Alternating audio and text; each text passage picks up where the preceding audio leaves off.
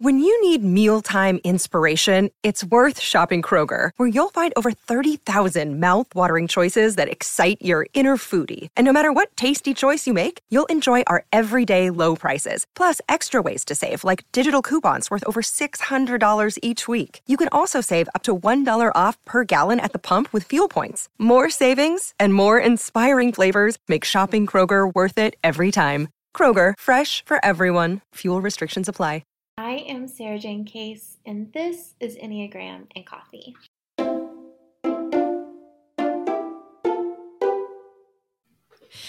Hello, friends. Happy Friday. I am so excited to be here with you today. We are talking with Lee Fields. Lee is an Enneagram teacher, practitioner, and coach. She works with individuals, couples, groups, and organizations, and she's currently collaborating on a new creativity workshop in her curriculum for children of all ages. I met Lee during my first narrative workshop, and I just immediately was like, who are you? I love you. So I'm so excited for you all to get to meet Lee. Lee, welcome to the show. Thanks, Sara Jane. I really appreciate being here. Yeah. So today we get to talk with you about object relations. Can you tell us a little bit about even what is object relations theory? Yeah, I can fix that in 20 seconds. Sure. Okay. Yeah. So object relations theory is sort of outside of the Enneagram, but it's a sort of developmental theory about how as infants and young children, we begin to differentiate ourselves from our caregivers and our environment. And we see ourselves as an object and people outside of us as objects. And object relations is how we relate to that to get our needs met, basically.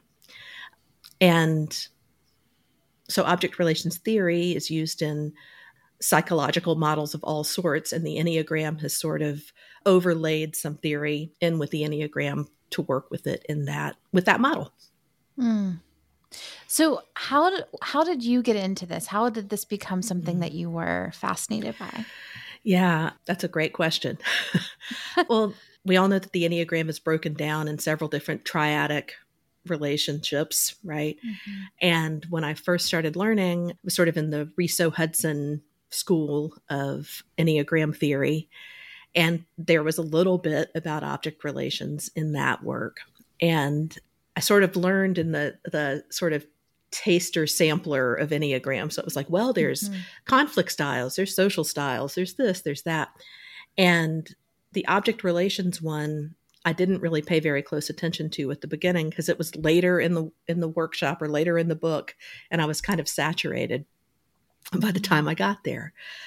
But then in working with the Enneagram over the past several years, it sort of kept coming up as a thing that I wanted to learn more about. And so I put myself in the way of some teaching around it, primarily with Belinda Gore, who I know you met at the IEA conference in San Francisco this summer. Mm-hmm. And also Josh Levine has done some work with the object relations, and Courtney Smith. I haven't studied with her personally, but I've learned a lot from her. And so it's just an area where I've really been digging in personally and professionally. I find it to be really practically useful. Yeah. Well, I took the workshop in San Francisco because you told me to. I was like, well, this is you were like, well, I'm loving this right now. And I was like, okay, I'm going to go. And it was probably my favorite workshop that I took. It was so fascinating, so interesting. And it, like you said, it felt very applicable. Like it felt practical and useful. Mm-hmm. How do you see people working with this? You know, both just, I mean, how do we work with this personally?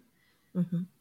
Let's start there. If I'm seeing the people in my life as, you know, I'm starting to pay attention to how I relate to these other people in my life and these objects, like how does that, where do I start? How does that work? Yeah, sure. Good question. And I think that I'm wanting to go back to the term object, like it feels sort of impersonal, right? But it's not really that. It's really us as distinct from other people, ourselves individually and other people individually, and the dynamic between those, right? So I think one of the ways that object relations work is helpful is that we can sort of challenge our stories, right? It gives us some framework to reinvestigate what we're up to, right? And to see these patterns and look at our story and say, is this story true? Or is there more to it? Is there another way I could look at it, a different perspective? And without having some sort of framework or structure, it's difficult to do that kind of work. It's like we can intend to do it later, right? But we need some sort of scaffolding to build off of to be able to see ourselves, because so much of this stuff happens so fast and it's unconscious, right? And the deal with object relations is I think that it's an easy way in, because we all experience these different affects in the object relations triad. And I'll just name them if that's okay. Of attachment, frustration, and rejection, right? And those are like human experiences. We all sometimes are frustrated. We all sometimes experience or feel rejected or reject things. And sometimes we do attach. And this is not attachment like attachment theory. This is being attached like connected with, merged with, blended with, right? We all feel that sometimes. And when we can notice when we're doing that, when we notice we're activated in one of those ways, that's where we can sort of start to dig in and explore, am I reacting to this in the present moment as it really is? Or maybe am I bringing some past experience to this and I'm expecting the same thing that I got in the past? And so I'm not relating to reality as it is right now. I'm bringing some baggage from the past and I don't even know that, right? And that's where I think the Enneagram is such a really beautiful tool, is because it can help us uncover those things about ourselves and have more freedom of choice now, you know? Yeah.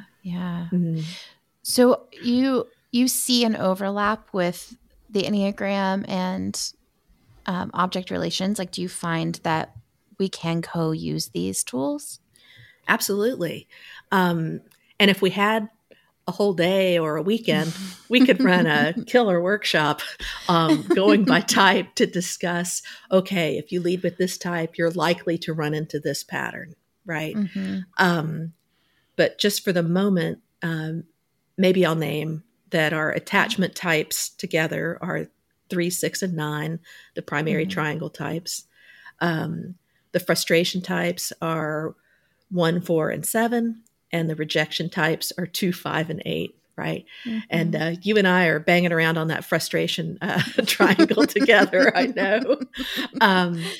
And so there's just a sense that that's going to be where we notice things first, right? We're going to have a sort of special relationship with that. With that affect, right? For sure. Yeah. So can we talk a little bit more about each of these triads? Sure. Okay. Yes. And I will say there's so much to dig into about object relations, but the basic dynamic of the system is that there is a sort of archetypal figure, either a nurturing figure, a protective figure, or a belonging figure. And those are not necessarily individual people. There's no gender associated with any of those things. It's more of a function, a protective function, a nurturing function, or a belonging function, that we are sort of predisposed to be in relationship with. Like in the frustration triad that we share of 1, 4, and 7, there is a frustration with either the protective function, nurturing function, or belonging function. And that relationship is sort of what drives our object relations engine, right? So as a type 4, you would be frustrated with the nurturing function, right? Mm-hmm. So your personality structure builds around providing those things for yourself more, right? Mm-hmm. And for me, with the protective function or the, guidance function, I felt like I was missed in those areas very young and decided mm-hmm. in my pre-verbal brain that I was the one that needed to fix that, right? Mm-hmm. And then I lived that out every day, right? Mm-hmm. So, yeah. And the 4 would be the belonging function, right? Mm-hmm. And trying to set yourself apart in such a way to belong, to be safe. And that I think is the part that's so critical, is that all of this stuff is from such a very young developmental stage, right? Mm-hmm. It's a pre-verbal meaning making that our infant selves, our brains were already seeing patterns, recognizing patterns, mm-hmm. and trying to be safe in the world, right? Mm-hmm. We knew that we needed other people to survive at that stage. And our brains were already telling stories about what it took to survive and to be safe and thrive. Mm. And that's where I think the Enneagram and object relations work so well together, because first and foremost, I think the Enneagram, being a tool of compassion, mm-hmm. is coming from that awareness. Once we see what we're up to and what other people are up to, and that the primary motivation is survival, mm-hmm. Then we can have a lot more patience and acceptance and tolerance and grace and understanding and kindness around, we're just trying to survive in a hard world. Yeah. Yeah. And our brain saw that this worked. And so it keeps doing it, right? Mm-hmm. I joke with clients a lot, our brains just want us to be safe. They don't really care if we're happy, mm-hmm.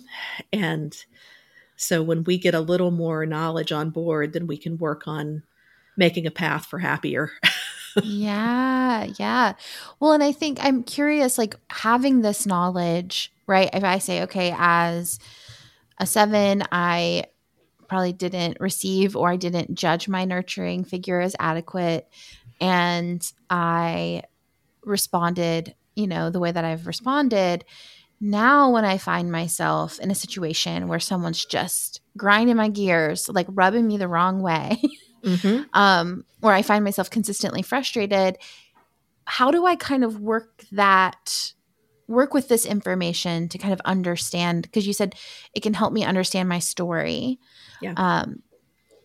How do we kind of work backward from there? Yeah, absolutely. So with frustration specifically, mm-hmm. There's sort of a striving underneath that, right? Mm-hmm. The frustration is, I didn't get what I wanted. I knew what I wanted. I didn't get what I wanted, or I didn't get enough of what I wanted, right? Mm-hmm. But I know it's out there, right? So mm-hmm. I'm going for it. Right? I'm laughing because I feel like myself blushing a little. Yeah, right? Right. I'm like, yeah, that hits. That's right. Yeah, there it is. And there is that sort of momentum behind it. And that's for mm-hmm. everyone experiencing frustration, right? Mm-hmm. When any Enneagram type feels frustration, our natural inclination is to do something to make the frustration go away, mm-hmm. right? We try to solve the frustration, yeah. right? It's motivating, right? Mm-hmm. So when you notice, okay, I'm feeling this frustration in my body, right? It's an activating force. It's going to get mm-hmm. you getting busy to do something about not being frustrated anymore. Mm-hmm. So when you feel that activation, say it's a small something, you're in the checkout line at Target and the person in front of you is going too slow, mm-hmm. right? You feel that frustration. And then that's your sort of body signal to be like, hey, let's check in with what's really going on. Am I really frustrated with this person that's slow rolling checkout? Or is this a like sort of mild trigger of other times in my life when I have felt like I wasn't being taken care of the way I needed to be. Right. Yeah. And so then this person is now sort of representing all the times that you weren't nurtured or cared for in the way that you wanted to be. Yeah. Right? And so then they're the object of frustration in this moment, but it's generating, it's like triggering your brain to start telling the story of how this always happens. What does it mean about me? What does it mean about them? I'm never going to get what I want. Right. Mm-hmm. And those thoughts are not necessarily formed. Right. Yeah. It's just this familiar sense coming up. Right. But it's really telling those stories again to our system, just in a really shorthanded way, because we don't have to think all those individual words because we know this story. Right. Mm-hmm. So working with the object relations pattern can be interrupting that story before it runs wild with itself again and say, is this really true? Right? Yeah. And then you have choices. You can be like, okay, this person in front of me is going too slow. Mm-hmm. And I can either agitate myself further about it, or I can take advantage of this extra minute to take some breaths, notice a couple things that are right? Mm-hmm. Like I found most of what I needed at Target miraculously, or I'm going to stop at the Starbucks on the way out. And, you know, that's going to be good. Right. Mm-hmm. Like, and then for the next 30 seconds of experiencing this too slow pokey person in front of you, it's a completely different experience because now these are some found moments to just enjoy myself and be here, as opposed to going into my mind into the future about how this is messing with my schedule and I'm going to be late to the next thing. That's just building more frustration. Right. Yeah. And I think this part's really key. And it's a big thing this is a big topic to cover in a short amount of time. But one of the things that's been really revolutionary for me about working with object relations is understanding that just because a feeling is familiar doesn't make it good for me. Oof. Right? And frustration is real familiar.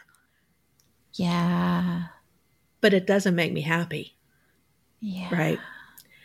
And so learning to build my capacity to be with unfamiliar feelings like satisfaction or savoring, like slowing down, right? That feels dangerous to my nervous system. Mm-hmm. And I can talk about that all day long. But if I don't have some tools to help me recognize when I'm doing it, then I can't work with it. Right. Mm-hmm. But working with the object relations pattern and noticing, oh, I'm striving. I'm here in this moment where stuff is good enough and I am still raising the bar. I'm thinking, you know, next time I'm going to do this, or what would have been better is that. And all of that is taking me away from now. Mm-hmm.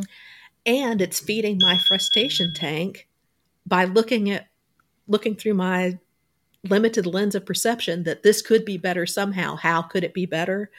Mm-hmm. Put it on the list, right? Which is robbing me of experiencing reality as it is, or enjoying any parts of it that might not suck. Right. Yeah. You know, and that's why it's, I think, important work. And in our different triads, it'll look different depending on what our skill set is, what our natural set point is, but it's pointing us to the same thing of being able to challenge our stories, mm-hmm. understanding why the stories are there, how they got there, not judging them, mm-hmm. Not trying to change our emotional reactions to them, but just opening up more options for how to engage with reality and then accept ourselves and it better, better. Today's podcast is brought to you by Just Thrive and Just Calm. Do you ever get sick to your stomach before a big presentation? Feel butterflies in your stomach before a big date? Get that one text that sends off your whole day? That's because your gut, not your brain, is responsible for your stress response. There is a profound connection between your brain and your gut, and you need to nourish both so you can perform at your best. Personally, I use Just Thrive Probiotic because it's not only recommended by some of the biggest names in the health industry, but it's also clinically proven and all natural. It's a game changer for dealing with the most common digestive issues like bloat, constipation, gas, and more. And it supports energy, improves sleep, and promotes clear skin. If your gut is healthy, your body will perform at its best. And for next level stress management, I pair the probiotic with Just Thrive's breakthrough new formula, Just Calm. Just Calm's proprietary ingredients have been clinically proven to do the almost unimaginable. They can help you quickly soothe everyday stress, like sitting in rush hour traffic. They can encourage a steady and balanced mood and improve alertness and focus, helping you to finish that to-do list, and even help you get better sleep so you can wake up rested and ready to take on the day. Just Thrive Probiotic and Just Calm make the perfect 1-2 punch to beat stress before it beats you by supporting the gut-brain connection. I've had several guests on the podcast this year who have talked about the importance of that gut-brain connection, and it has profoundly impacted the way that I think about gut health. And right now, when you go to justthrive.com and use promo code EGRAM, you can get 20% off a 90-day bottle of Just Thrive Probiotic and Just Calm. That's like getting a month for free. And a portion of every purchase goes to Vitamin Angels, a nonprofit organization that saves the lives of millions of children and moms-to-be around the world by ensuring they get the vitamins and minerals they need to stay healthy and strong. To learn more about this groundbreaking company, don't miss episode 151. Take control today with Just Thrive. Yeah.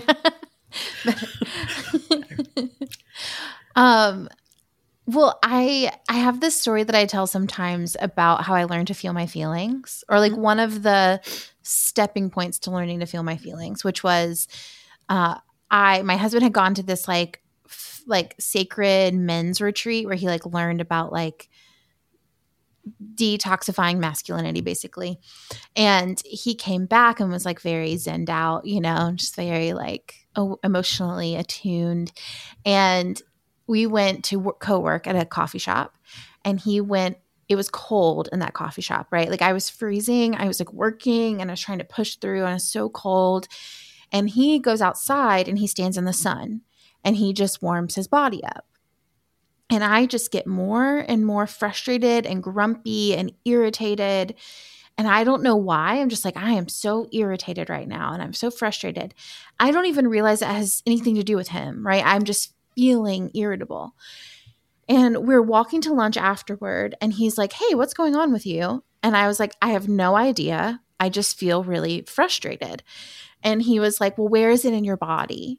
And I was like, oh, like, I mean, I felt it in my chest. And then immediately I was like, I'm jealous that you stood in the sun. I was cold and you felt like you could just go stand in the sun and I couldn't get my needs met. You know, it was like, I was like watching you meet your own needs and I didn't feel like I could meet mine, and how frustrating that was. And it's so interesting to hear you describe this process, because I'm like, oh yeah, little me was inside going, no one's taking care of us. Like, right. Yeah. Yeah. We're cold. Like, yeah. Who's keeping me warm? Right. Yeah. And that I am feeling very much for tiny Sara Jane inside of you who was cold, and for you, Sara Jane, who was cold, right? Mm-hmm, mm-hmm. And still feeling like we can surely tie ourselves up in knots, right? Mm-hmm. We do that in at least 9 different ways, right? Mm-hmm. Of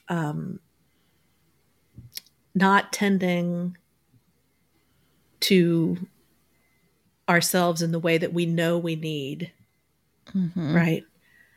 We bargain away pieces of ourselves all the time, mm-hmm. you know, and that sentence. Yeah. We bargain away pieces of ourselves all the time. Yeah. And I think mm-hmm. that whether you're talking about object relations or this triad or that triad or whatever thing, at its base, what the Enneagram is a map to say, hey, this is where you're likely to get tangled up. Look here first. Let's mm-hmm. make it easy. Start mm-hmm. here. It's a problem resolution protocol, right? Yeah. And that, I think, too, is what makes it what I think is a superior model, mm-hmm. is it gives you a way to work with it once it shows you what's going on. Here's some practical things to do, right? Mm-hmm. When you feel yourself, and feeling it in your body is where it's going to start. That's where mm-hmm. the sensations live, right? Mm-hmm. And so checking in there first, like learning that all these different feeling states have emotions and thoughts related to them, and that brings on behaviors, right? Like that's the ball game. Mm-hmm. That feeling inside of you pointed you very quickly to the fact that actually I'm jealous that you took care of your own needs and I'm in there not having my needs met. Yeah. Right? Yeah. And I would imagine that you might have been having in the subconscious miasma of thought, thinking I should be fine, right? I'm in a coffee shop. I'm, but it wasn't working. I should be able to think my way out of this. I should be able to play. Yeah. Yeah. And that just that overriding, which we all do and we're taught to do at very young age, right? Like mm-hmm. what's the first thing people say? Oh, you're crying? Stop crying. Yeah. Yeah. Right. And so we all learn immediately to do what? Hold mm-hmm. our breaths. Mm-hmm. Right. Like mm-hmm. that'll stop it. Right. Yeah. And this is object relations in an oblique way, but the drive in all of us to keep the kid from crying is really that we're triggered. Yeah. I don't want to feel sad. So you feeling sad out loud like that is endangering my ability to not feel sad. Yes. Yes. Right. Yes. So let's quickly stop that. Right. Uh-huh. Whereas this, and with object relations too, you feel frustration. Where do you feel it in your body? Right. Mm-hmm. That brings you back to the present moment for a second, at least. Mm-hmm. That's not out in the future where this striving is. Mm-hmm. It's like, what's happening right now? You know, we could look at that same example in the coffee shop from a rejection standpoint, right? Yeah. Mm-hmm.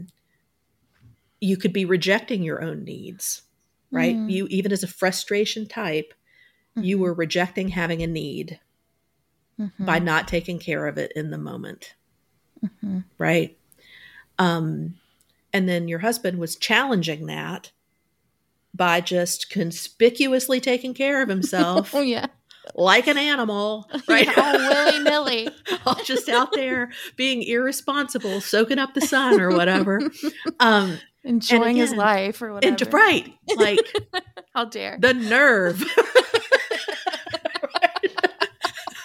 Instead of being like, hey, that's a great idea. Mm-hmm. I'm going to try that. Yeah. Right? Yeah. And for whatever reason, not only did you not try it, mm-hmm. but you internalized a story about what it meant that he was doing it. Mm-hmm. Right? Mm-hmm. Selfishly taking care of himself in the moment. Right? Yeah. And I love that example, too, because it shows how I think it's a good example of showing how our type is more than a type. Because, mm-hmm. like, as a stereotype, a 7 mm-hmm. might be credited with taking care of their own needs. mm-hmm. right? Of tending to themselves, you know. But it's like, no, that's a behavior, mm-hmm. right? Yeah. That's a reaction that I would have to a stimulus, mm-hmm. right? Mm-hmm. That's not who I am. Mm-hmm. you know, yeah. I'm out here striving to feel a certain way in my nervous system to feel safe. Yeah. You're maybe striving to feel excited. I'm striving to feel perfect, not make mistakes. That mm-hmm. feels safe. Then I do a bunch of stuff to try to keep that feeling going mm-hmm. that may actually work backwards. Yep. You know, it seemed like it would work. It was a good idea at the time, you know. Right. But I look back and I'm like, oh, I've robbed myself of the experience of doing it by picking at it to be perfect. Yeah. Right. Or even if I don't feel like that in the moment. Mm-hmm. In the moment, it feels like I'm doing the thing, right? But then I can look back on it and pick the scab that direction, right? Like it's no win. Mm-hmm. Mm-hmm. And that's, that's where we need to do the work. We need to find where the suffering is and focus our energy there, because we can try to fix everything mm-hmm. and there's just not enough time and mm-hmm. we won't get to live. Just, mm-hmm. you know, and I think the object relations is a place where you can explore where the suffering is. What is the story I'm telling? Is it true? Mm-hmm. If it is true, is there more to it? Right? Mm-hmm. And how can I choose to have more freedom in my response to what's happening? You know? Yeah. Yeah. So I know the people at home are going to go, wait, what about the other two? Yeah. So can we talk a little bit about rejection and, you know, what that looks like, and then how that looks in terms of belonging and nurturing and yes. I guess, yeah. I'll try to do it fast. And I know you're so great at doing series on things. I know you'll explore more deeply into other things in future conversations as well. Mm-hmm. And I will say, tiny plug, Belinda Gore, our teacher, has a new book mm-hmm. out on object relations that's very much a workbook. Nice. So there's a lot to explore there if people are interested in taking a deeper dive sooner. Mm-hmm. So the object relations affects are, like I said, in our early development, we're born with a temperament. We come into the world. We know that we are relying on these external caregivers to take care of us and have our needs met, our survival needs met, not our preferences, but our actual, oh my God, I will die if these things don't happen needs. And so our brains start seeing patterns in whether or not what we want is happening, or needs are being met or missed, mm-hmm. you know, and these affects come up in response to those hits and misses, basically. Mm-hmm. So for the frustration types, it's like, I know what I want. Mm-hmm. I'm not getting what I want, either not enough of it or not at all. And mm-hmm. so I'm striving to get that need met, right? There's a momentum toward that. In our rejection types, it's like, I know what I want. I didn't get what I wanted. Mm-hmm. And so now I'm not going to need that. In order to keep myself from being hurt, again, I'm just going mm-hmm. to eliminate that need. Okay. And then it won't bother me, right? Uh-huh. And our attachment types are, I know what I want and I didn't get it, but I'll be okay enough with what I got. Right. I'll merge with, I'll compromise with that, and that will be enough. Right. Mm-hmm. And so again, as if we look at object relations through the Enneagram, there are triads where we have these different experiences, but the full human experience is that we all sometimes respond with frustration, respond with rejection, or respond with attaching. Mm-hmm. And it can be with different people and different relationships, or within the same relationship. Sometimes you're frustrated, sometimes you're rejecting, right? And I think if you can sort of call to mind like a conflict you've had with your spouse or something like that, mm-hmm. you can see when you've reacted from a place of frustration or sort of rejection, of like resignation, or mm-hmm. just, okay, I quit. We're not going to get where I want to go, so I'm just going to let that go, right? Mm-hmm. But at least in my experience, when the times when I have had that, I'll think I'm letting it go, but I know I'm holding on to it. Yeah. Right? It's not actually gone. I'm just not talking about it anymore. Yeah. Right. Mm-hmm. And so again, these affects can be fuel. They can be motivating. They can be like, sometimes frustration is good, right? I'm mm-hmm. frustrated that my house is a mess, so I'm going to be motivated to tidy up, right? Mm-hmm. But if I'm frustrated with that, and as soon as I finish that, then I see something new to be frustrated about, and then I see something new to be frustrated about, then I'm just always raising the bar on reality, mm-hmm. right? Mm-hmm. And I'm never going to be, it will never be enough. And I think that that's one of the ways to look at object relations, is how we are different. Because my husband, for example, is a 9, and he's like, you're exhausting, right? Like, when will it ever be enough? Yeah. And I'm like, yeah, never.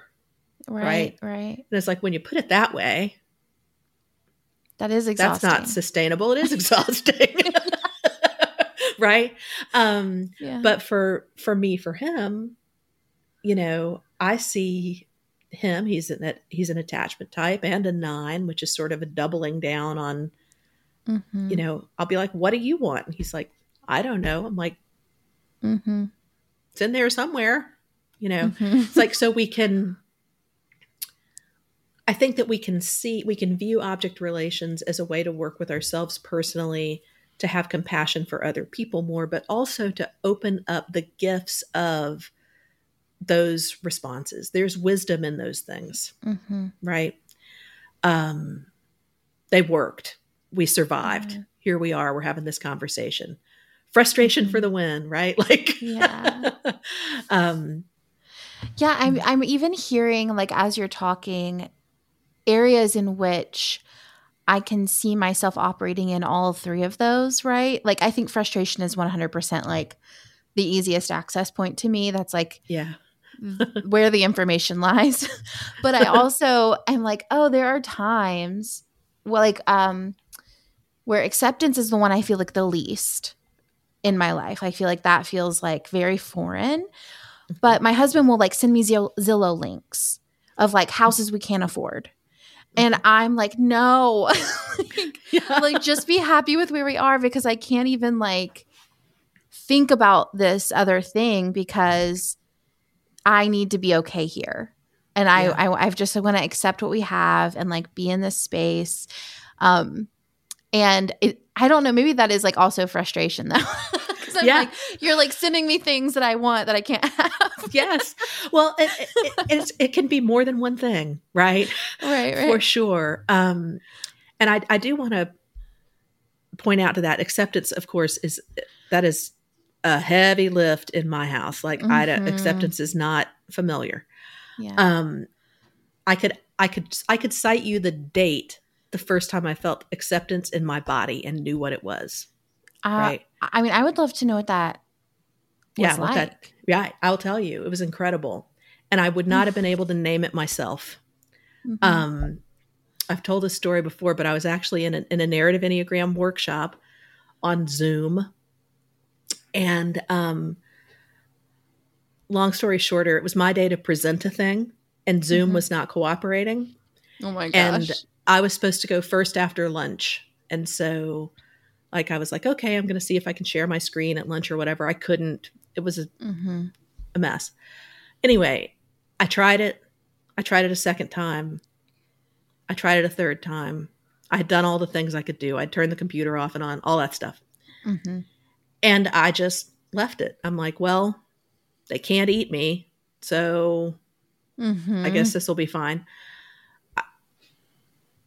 Very unusual for me. Instead of just sitting there for the rest of lunch break trying to make it happen. Yeah. I went, I fed myself a food group. I drank a glass of water. I walked around the block. I came back, right? And so I got to my little breakout room. I was like, sorry, I can't share my screen. It won't work. And a person in the room said, email me your slides. I'll do it. Nice. I was like, huh. All right. So it worked out. It was easy to nurture yourself. Yeah. Right. And it had not occurred to me that I could send it to somebody else. Mm-hmm. I was going to have to do it. It was my fault, my responsibility, mine. And so after the exercise, we were like in a group debriefing how the thing had gone. And I was describing that. And Christopher Copeland, my teacher, said, I was like, it was so crazy. It was like time felt slower. Mm-hmm. I felt all this space in my head. Like, this was before I had gotten the word that this was at lunch, right? Like when I stopped trying and went and had lunch. And Christopher said, do you think that could be acceptance? And I was like, oh my God. I did it. I think it was. I think it was acceptance.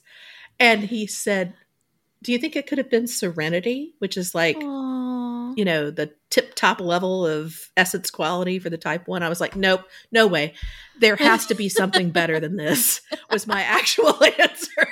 I'm like, no, it can't be serenity. Serenity's got to be better than that. But it was good.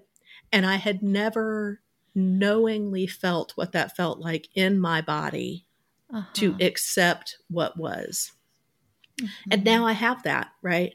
And it's my mission sense, actually, that part of the curriculum I'm talking about is actually building a felt sense glossary for yourself, right? Of like, what does curiosity feel like? What does satisfaction feel like, right? Yeah. And go find those things, chase those feelings to be able to name them in yourself where you'll recognize them, right? Because a lot of times our body is going to have a reaction to a stimulus, and there's knowledge there. There's wisdom there if we know how to look for it. Yeah. Right. And so I can coax myself back into satisfaction like a shoe I haven't worn quite enough to break it in. But if I go easy, it'll be okay. Yeah. Right? But to recognize that in myself and object relations, just like any of 100 other ways with the Enneagram, is a way to start to recognize ourselves. Yeah. Lee, I think I need to have you on again. Where we can do right by attachment and rejection. Or just keep talking. I just want to keep listening to you talk. Yeah, this has been so just absolutely enriching. Thank you. Oh, you're welcome. And I'm happy to talk with you anytime, Sara Jane. Yay. So for the people at home who want to stay in touch with you, how do they connect with you online? Well, I'm at Enneagrammatic. I'm sure that'll be in your show notes. That's on Instagram, where I'm not very active because content creation I leave to experts like yourself. But also my website is at enneagrammatic.com, and that's a great place to get me. And if you're in the Southeast and you aren't a member of the Southeast IEA chapter, Leah's very involved, right? I am, and we'd love to have you. And Sara Jane's in our chapter. We're cooking up some good stuff for next year. Please do find us at IEASoutheastUSA.org. It's a mouthful, but it's worth it. Yeah, absolutely. Lee, this is an absolute pleasure. Thank you so much for being here. Thank you for having me, Sara Jane. Oh, I almost did push.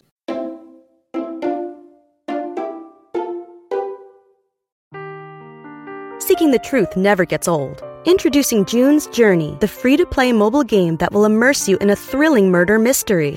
Join June Parker as she uncovers hidden objects and clues to solve her sister's death in a beautifully illustrated world set in the roaring 20s. With new chapters added every week, the excitement never ends. Download June's Journey now on your Android or iOS device, or play on PC through Facebook Games.